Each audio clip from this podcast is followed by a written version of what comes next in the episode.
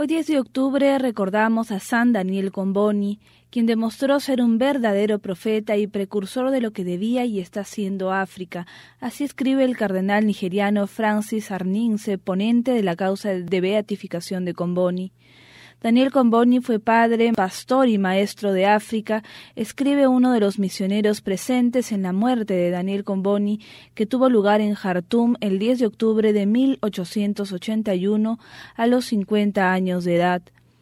La vida misionera de Comboni en favor del pueblo africano coincide con uno de los periodos más discutidos de África moderna.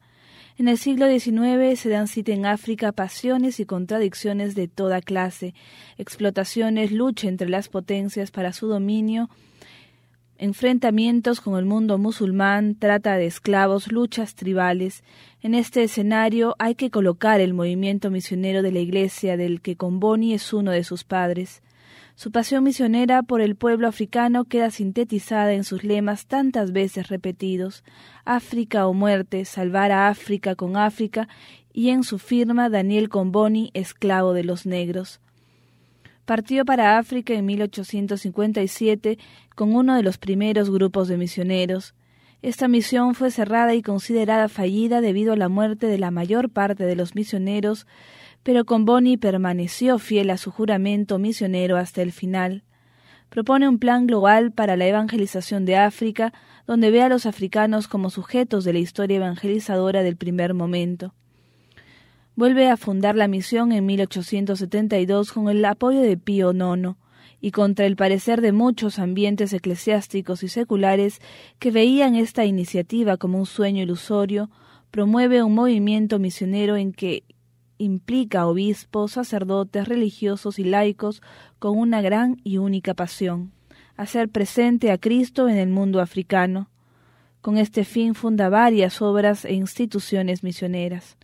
Comboni fue uno de los primeros en la Iglesia en insistir que la vocación misionera es parte constitutiva del bautismo de todo cristiano y no un asunto únicamente de monjas y frailes, por ello abre caminos misioneros a los sacerdotes diocesanos y laicos consagrados y casados entre los no cristianos.